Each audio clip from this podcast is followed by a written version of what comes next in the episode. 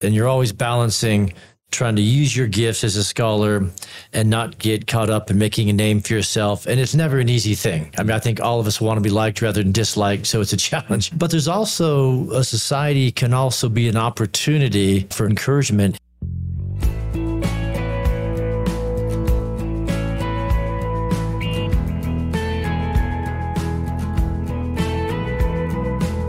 Welcome to Christ Over All, podcast dedicated to seeing Christ as Lord and everything else under his feet. One of the things under his feet is the Evangelical Theological Society. Today, I'm in Denver, Colorado with brothers from Christ Over All talking about this event, what it is, why it is here, why we are here, and how it impacts the local church. So, brothers, why don't you introduce yourselves? Steve Wellum, and I'm here in Denver with my brothers. Ardel Caneday from Minneapolis, Minnesota. This is Brad Green from Jackson, Tennessee at Union University, as well as Southern Seminary. And Trent Hunter from Greenville, South Carolina, Heritage Bible Church. Amen.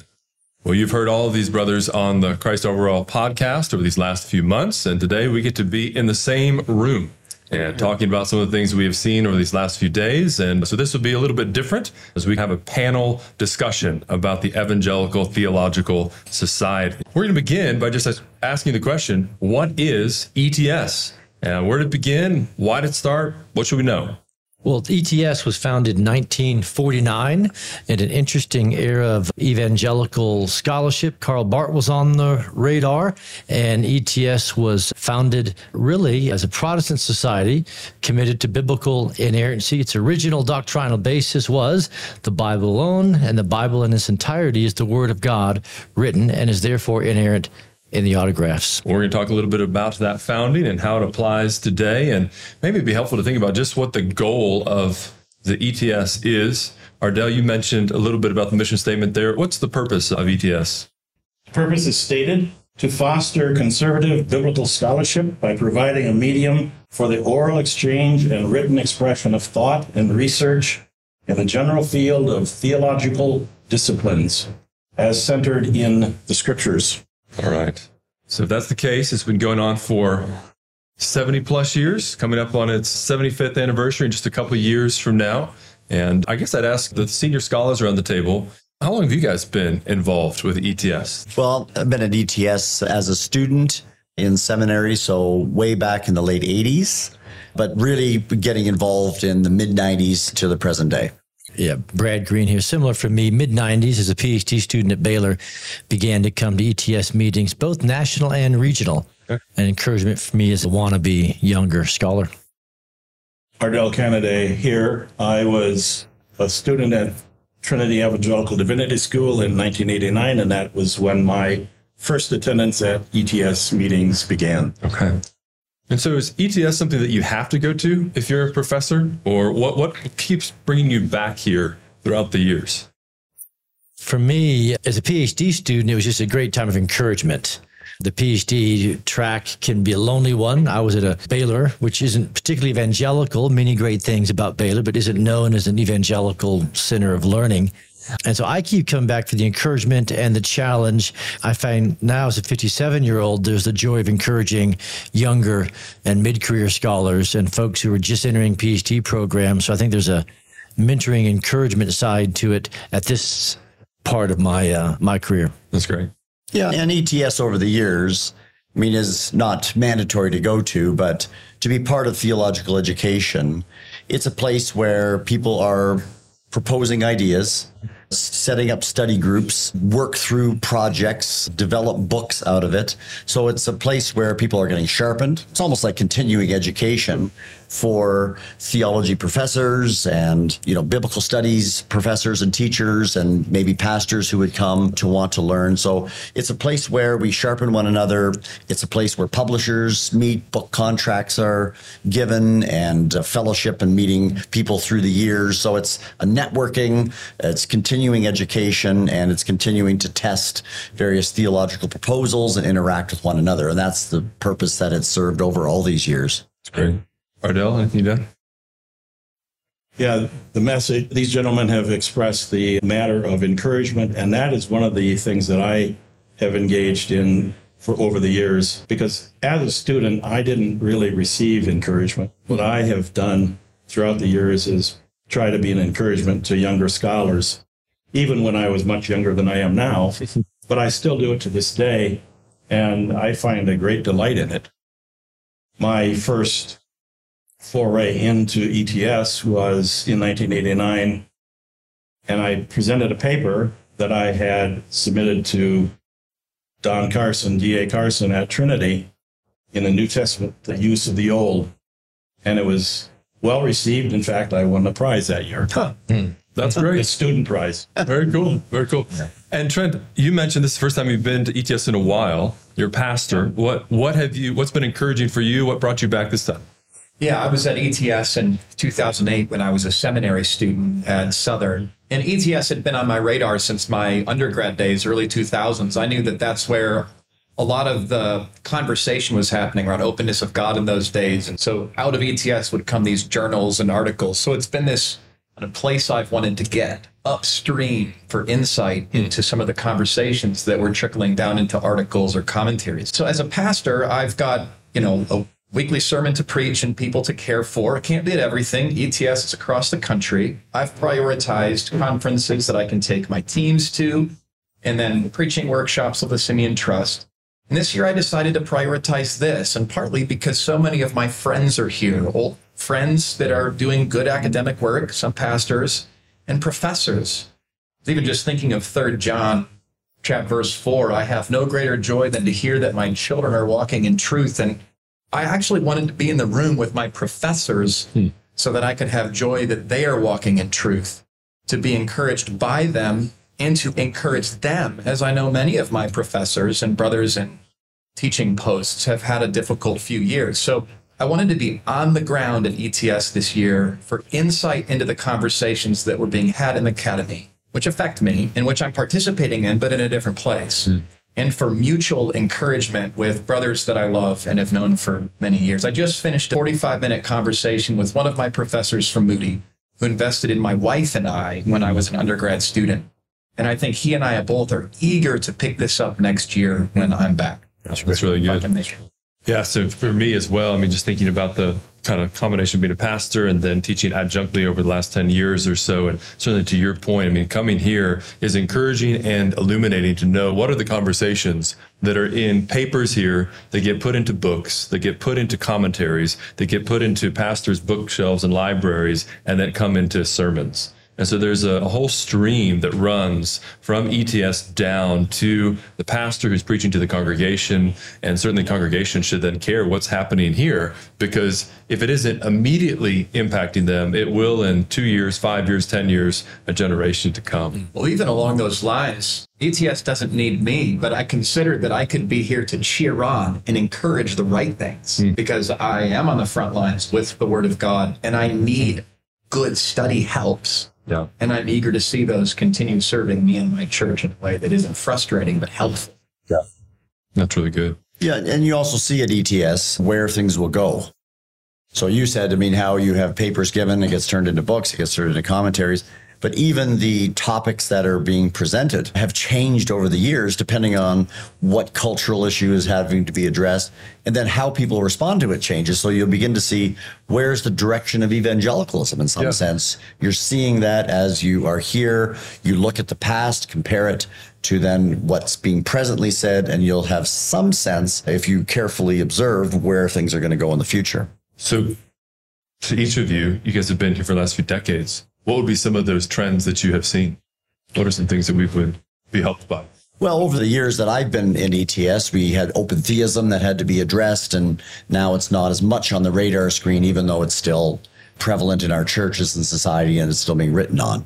We're seeing, I think, over the years, you would never have a whole lot of discussion on the LGBT issue and all that. That issue now, on culture, human sexuality, and various responses. And of course, in those responses, I think you see well grounded biblical and theological responses and not so well grounded. You then see where uh, they're reflecting the larger culture. So those are some major shifts. There's been major discussions between dispensationalists and covenant theologians. There's been wrestling with the doctrine of God. I mean, all of those issues uh, are there. And particularly over the years, recently, we're seeing a lot of the cultural factors come in justice issues, climate issues. You don't see it a lot, but you're seeing people that are trying to address it. And so it's giving us a barometer of where things are at. Yeah, I think one of the sessions was on climate Yeah. uh, this time. Yeah, so you may not think that is one of the things that would be at the front of what's being talked about, especially the whole theme this time has been holiness. But among the smaller sessions, one of them had to do with climate. Yeah. Uh, what would you guys have? Steve said it well. I probably I would say issues related to justice issues, cultural issues, how to engage those, how to not engage those. And those aren't going away anytime soon. So ETS at its best provides an opportunity to come work out these ideas, work out a paper, get that paper done, present what you're doing, and um, try to take a stab at thinking well about those kind of issues. I don't think those issues are going away anytime soon. Yeah. And even for Christ Over All, it helps us to think about what's at the Sure. forefront that we need to be thinking about, writing about in the days to come. Yep. Ardel, for you, other things that you have seen over these years, or maybe just even some of the personal relationships that have been important for you throughout the time. Yeah, I found it interesting that 30 years ago, there was a major discussion of dispensationalists and progressive dispensationalists that was just beginning. And yesterday we were in a session in which that was still a very hot and current topic. So that not all dispensationalists have been convinced by the uh, progressive dispensationalists. It's a very, uh, it- it's a discussion that is very much alive today. And so, as I've watched over the 30 years, I see certain issues being recycled. This is an issue that is being recycled, certainly within a new setting because of covenantal position and the progressive covenantal position, but nonetheless recycling. So, what would you say to those younger students and maybe those who've just begun to come to, to ETS? Are there certain things that they should be aware of, or are there things that we should learn from the generation that has gone before us? I mean, one of the things that we heard at the ETS banquet was D.A. Carson delivered a wonderful message on Isaiah 6 and holiness of God. Yeah, I mean, Ardel's observation is very, very true. And I think the point is that things do cycle, and we have to be very careful that we don't pick up a fad, hmm. right? And that we just reinvent the wheel all over again. So the way you avoid that is you know the past, so you know what's already come down the pike. And that's the benefit of having older scholars mm-hmm. that have lived through this so they can tell younger scholars, hey, we've done this before. Let's think through how we thought through this before, and we don't have to now go a whole new, brand new path and so on. Mm-hmm. So when you think of Don Carson, speaking at the presidential address. Here's a man who's now retired. He's taught for decade, faithful minister of the gospel, writer, theologian, and so on. And what you see in him is something the younger generation, I think, needs to continually be reminded of. A man whose service in the church, service to the academy has been grounded in godliness, real love for God's word, the centrality of the glory of God. He was speaking about the holiness of God, the centrality of the gospel.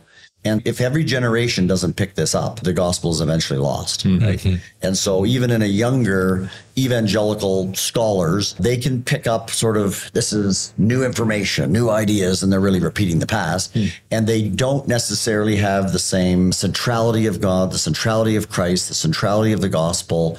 And we can drift pretty quickly. And so that was a good reminder of seeing Don Carson preach a message instead of just give a typical paper. He's actually opening up scripture and reminding us what we are about in terms of the glory of God and the centrality of the gospel. And that's a lesson that uh, was actually conveyed through his practice and what he was doing in giving his message. So those are some of the areas that are really important, I think, to remember. That makes me think of the first time I ever went to an ETS event. It was an ETS regional event at Bryan College. Yeah. I remember walking past this scholar who was on the phone and basically talking about how he was, you know, got applause for what he had done and how he's going to write something in the future. And, you know, it was just a snippet. And so certainly, you know, can't make a, a value judgment there. But it just reminded me it's like ultimately the, the academy is not just for the academy, but it has to be the academy for the glory of God. Carson's just such a great example of that a- along the way. Yeah. One, one of the one of the factors that I observed early on, and admittedly, I was a little older than most PhD students at the time, so I at least was chronologically more mature. I observed this, and I've observed it pretty much throughout the 30 plus years that I've attended Evangelical Theological Society meetings, and it's this that pride is lurking very closely to all of us mm. as we present. And I would go home after the meetings and I would feel like I needed a thorough spiritual bathing Yes. because it, it just seemed to be like I was bumping into egos, competing with one another for applause hmm. and for validation. And young scholars need to guard very much against seeking applause and validation. As we had to do, they need to do it as well. I can't help but think of the passage in Third John, where my Bible is open right now, where he's encouraging his readers to be fellow workers for the truth. So there's a, a fellowness of a, know, working for the truth, not for oneself, but then by way of contrast, Diotrephes, who likes to put himself first, does not acknowledge our authority. And whose authority is that but the apostles' authority? So at its best, evangelical scholars and ETS will be a coming together of those who are fellow workers for the truth, not to put themselves first among each other, but to serve the truth and to put themselves. It's a, it's a fellowship of working together to put ourselves under the authority of the apostles at its best. So Trent, how well do you think we do that? When I say we, you and I are the 40 somethings uh, in, in the room here with, you know, brothers who are a little bit more mature than we are. Uh, are we doing well at that? The 40 somethings, the 30 somethings, looking up to brothers ahead of us? Or how could we do that well? Yeah. I mean, put it this way. Yeah. I find myself at 40, an expositional preacher, working very hard to think in biblical categories and from the Bible up. I'm a very limited person. I can get things wrong. But I've been given a method and a way of understanding church and pastoring and Bible work that I pray and think is sound. So then it's for me to honor what I've received and then to hand that down. I mean, I pray that I'm faithful and that we can hand this down to faithful men.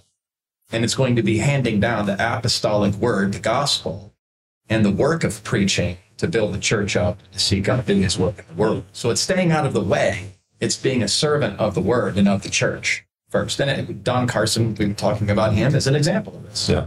It's really good. And around the table too. a few minutes ago, we were talking about older, younger scholars and the like. And yes, it's nice to have a book contract. It's nice to publish and, and all that. And you're always balancing trying to use your gifts as a scholar and not get caught up in making a name for yourself. And it's never an easy thing. I mean, I think all of us want to be liked rather than disliked. So it's a challenge. But there's also a society can also be an opportunity for encouragement. And so I gave a paper several years ago on a theme I look out in the audience and there's Ver- Vern Poythress. Okay. Mm-hmm. Now I knew Vern Poythress knew a lot more about this than I did. But afterwards, Vern, he, may I talk to you for a minute? And he, I think he acted like I, I wouldn't know who he was, right? So we went out, so we probably talked 10 or 15 minutes. And he was just encouraging.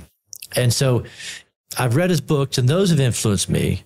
But that 10 or 15 minutes of one of, frankly, someone I admire very much, investing in me, that's what a Christian scholar should do in a society like this is you're not just making a name for yourself, but it's yes, you trot out your scholarship, you go for it, but then you look for others who might need encouragement and you pull them aside and say, that was great. You might think about this. And that's, I think, a society at its best. Oh, that's really key. If I can turn the conversation a little bit, I don't know if it would be surprising to some who are not familiar with ETS, but ETS has two pivotal doctrinal statements. Inerrancy, scripture, going back to the very beginning, and then the Trinity would be the other key point that is there. With those things, it gives a really broad range of different traditions, different disciplines, different things that are there. Are those sufficient? There's been conversation about maybe adding something more to that. How did you guys reflect on that? How has ETS thought about those two pieces as being the boundary markers for the Evangelical Theological Society? Yeah. The question of whether it's sufficient depends on ultimately, I think, the purpose of the society.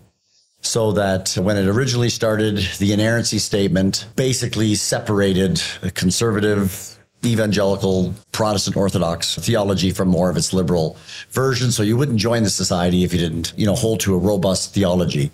Now, in that founding, most of the people were probably of a more common theological convictions. That's changed over the years. And so that's a bit of difficulty of having even more diversity than probably was there in the beginning. The Trinity statement was added later just to shore up to make sure somebody could hold to inerrancy, but they may deny the Trinity. Hmm. So to make sure we're Christian sense of the doctrine of the Trinity and the authority of Scripture. For the purpose of the society in terms of broad scholarship, that's probably enough so that if one is holding to both of those, you're going to still get an evangelical, you're going to get a Protestant, basically. I guess you could have a Roman Catholic had firm inerrancy and so on, but you're going to have the purpose of doing wider scholarship. If you want to do more specific scholarship tied to denomination and churches, then obviously you would have to tighten it more because you can't let everybody in on just those two doctrinal areas.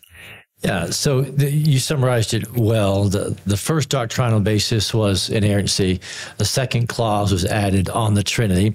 And I have many Roman Catholic friends, but certainly there is no reason a Roman Catholic couldn't be members. And we have had that in the society. I saw a Roman Catholic friend earlier yesterday who just given a paper and uh, so 15 years ago, there was this motion to amend the doctrinal basis to include language of justification and the like. So it is worth asking if we're in the Evangelical Theological Society, it's not 1949. And would it be wise to say, can we at least affirm we all believe in sola fide or mm-hmm. something like this? Because that's the older, I think, better essential of what it means to be an evangelical. And so I think it's an open question whether the doctrinal basis as it stands will satisfy and be enough in the years to come. Mm-hmm. And so you guys know how ETS works. Is there a place where that conversation could happen? Or if there was, what, what kind of mechanism would lead to that conversation? It, yeah, there's bylaw, there's opportunities for bylaw changes, and it would need to happen in a business meeting, submitted in a timely manner, in written form, etc. And so the society has an inbuilt system for changes to to the various bylaws, etc. Yeah, a member in good standing could do that. I mean, Brad's point is well taken because in 1949, uh, inerrancy and then eventually the Trinity you didn't have Roman Catholics thinking of joining the society. I mean, they were not even on the radar screen. You do have that situation that's possible today. And so, yeah, to call it evangelical, it may be wise to add maybe something else that would actually distinguish. And of course, justification would do that mm-hmm. from the Roman Catholic Church. So that could be a good additional point to keep it evangelical and not just broadly Catholic Christian type of thing. Yeah. So maybe not speaking directly to ETS on this, but things that you've seen in trends recently, and certainly with the, the broadness of ETS, you kind of get a sense of where things are going. Are there any subjects or things that people should be aware of, or places that they need to be seeing how things are being written, or just fads that are concerning, or we should be aware of today? Well, I'll just list a couple and then we'll let yeah. the other guys say some more. I mean, one, the effects of the culture. So you're seeing how people are responding to that. So, you know, the sexuality, climate issues, justice issues, and so on. So that's something that uh, is being addressed. And then we have to decide whether it's being addressed well in the area of systematic theology and Christian theology, there's a lot of discussion on going back to historical theology, retrieval, the role of Thomas Aquinas. That's now a big discussion. Classical theism, which comes from the whole history of the church, early church, and so on. So, how that fits uh, with those formulations, uh, should we go back to them without also saying, yes, we need to learn from the past and correct them by scripture? That's a whole discussion that's going on presently that's a little different than we've seen over the years. I think Steve summarized it well. I think the central issues are human sexuality and anthropology. Those are, I think, the um, issues that are most challenging. I think if you would have asked almost any person at ETS 20, 10, 20 years ago, do you think today's hot button issues would be those. I'm not sure if we would have foreseen quite all this. So I think those, and I think that the, the Thomism issue is a big one. I think that's going to be a really interesting debate, discussion at ETS for a while. Is he the golden mean for the future of evangelical theology? And so I think you'll have that kind of discussion here. And I think it's a discussion we should have. Brad, if you would, for someone who hears Thomism, what is that getting back to, and what are some of the, sure, the sure. sides on that? Well, to keep it brief, Thomas Aquinas, so the middle 50 years of the 13th century, I think the key issues is going to be in our knowing. Do we kind of start with just the natural light of reason, or should we be more Augustinians, where Christ must illumine every act of knowing? And and do we need should we have Thomas's friendliness to Aristotle? Or should there be more of an antithesis between Christian theology and our appropriation of philosophy? So that's just a brief nutshell, yeah. but it kind of unmasks what does it mean to be evangelical? What are our sources?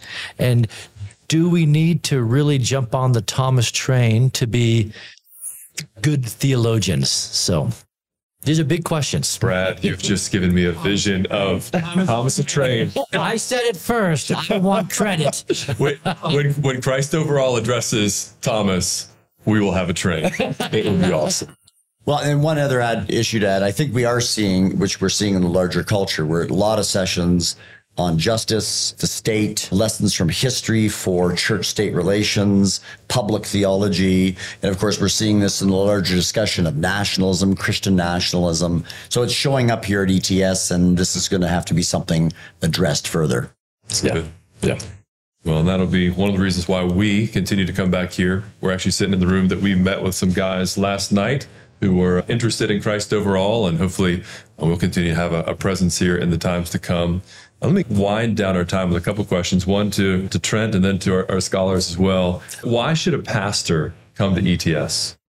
Well, it all depends on his priorities. He needs to have the budget to get all the way to ETS. Yeah. And as long as he's got the ability to get away from church and his family while doing everything else he needs to do, yeah. ETS is a great place to be.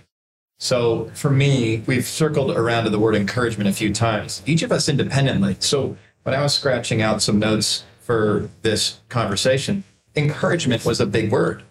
That I would be encouraged to find my brothers faithful and by the kinds of subject matter and scholarship they're investing themselves in. And that I'd be able to encourage old friends in the same. So, you know, pastors need to find their way to their denominational meetings locally, more nationally, and those take time. And there may be other kinds of places they get. But ETS is something that could be considered. And for my purposes, I'm going to be prioritizing this in the years to come. So encouragement would be the big word. The second word would be insight. We chatted a little bit about that, getting upstream to be on the ground where some of the conversations that are happening that you're reading about and receiving the product of downstream in your reading as a pastor. That's good. Free brothers, professors, and scholars thinking about somebody who is maybe a seminarian coming to ETS for the first time or maybe just young in their academic career. How do they do that well? So if they've never been here before and they're coming for the first time, what should they encounter or expect? How can they make wise use of the time? I would advise them to learn from what we might say now so that they don't have to learn the hard way like we did. When a young scholar comes, the inclination is to go to as many papers as humanly possible go to the book room and purchase as many books as one's allowance provides. And then, if you have time left over, talk to people. Wise people who attend ETS meetings invert the entire thing. They go to see friends. And one of the important reasons why you go to see friends and converse with them is to know that you're not alone in uh, ministry. Yeah. And then you go to the book room to purchase books if your budget allows for it. and then you go to a few papers that are, are of really significant moment. Yeah, that's good advice. I, I would simply say to the senior, mid, and senior folks, look around you for that lonely 25 year old who's maybe isn't connected and reach out and encourage. Or if someone comes up and wants to talk, don't brush them off. But I think there's a moral responsibility for the mid and senior scholars to encourage because those guys can be the ones writing books and preaching and teaching for many years. I'd say for younger folks, yeah, jump in there, enjoy it, go introduce yourself to someone that you've read and build those relationships. And those come back to bless you mightily over the years. And to add to that, when you come as a younger person, always, always remind yourself that you're only coming here to learn because you want to grow in the knowledge of the Lord Jesus. You want to serve Him. It's very easy, as already been mentioned here, for pride to increase, to think yourself something. That's the wrong attitude in coming. You should come to learn so that you grow in the knowledge of Christ. Amen. Amen. Brothers, this are wise words. Trent, you look like you have one more thing you want to say. Yeah, we have the dates and the locations for the Right. upcoming years. So 2023, it's November 14th and following San Antonio. Theological anthropology will be the focus. 2024, November 20th and following, San Diego, global evangelicalism. 2025, November 18th, following Boston, Massachusetts, creedal Christianity. So we can all put them on our calendars and do our best. You're here. Very good. Well, brothers, thank you for both your encouragement in my life and uh, the work that you've done for Christ Over All and for our conversation today. Uh, thank you to our listeners for uh, tuning into uh, a new podcast from Denver, Colorado, where it is snowing outside. Look forward to ETS when it might be in warmer climates at some point, but it's been a glorious time uh, here together. And uh, if you're interested in more on engaging evangelicalism, uh, that's what we focused on in the month of November. You can find articles from all these brothers there this month. And uh, until next time, remember that Christ is Lord over all. So in all things, let us exalt Christ. Amen.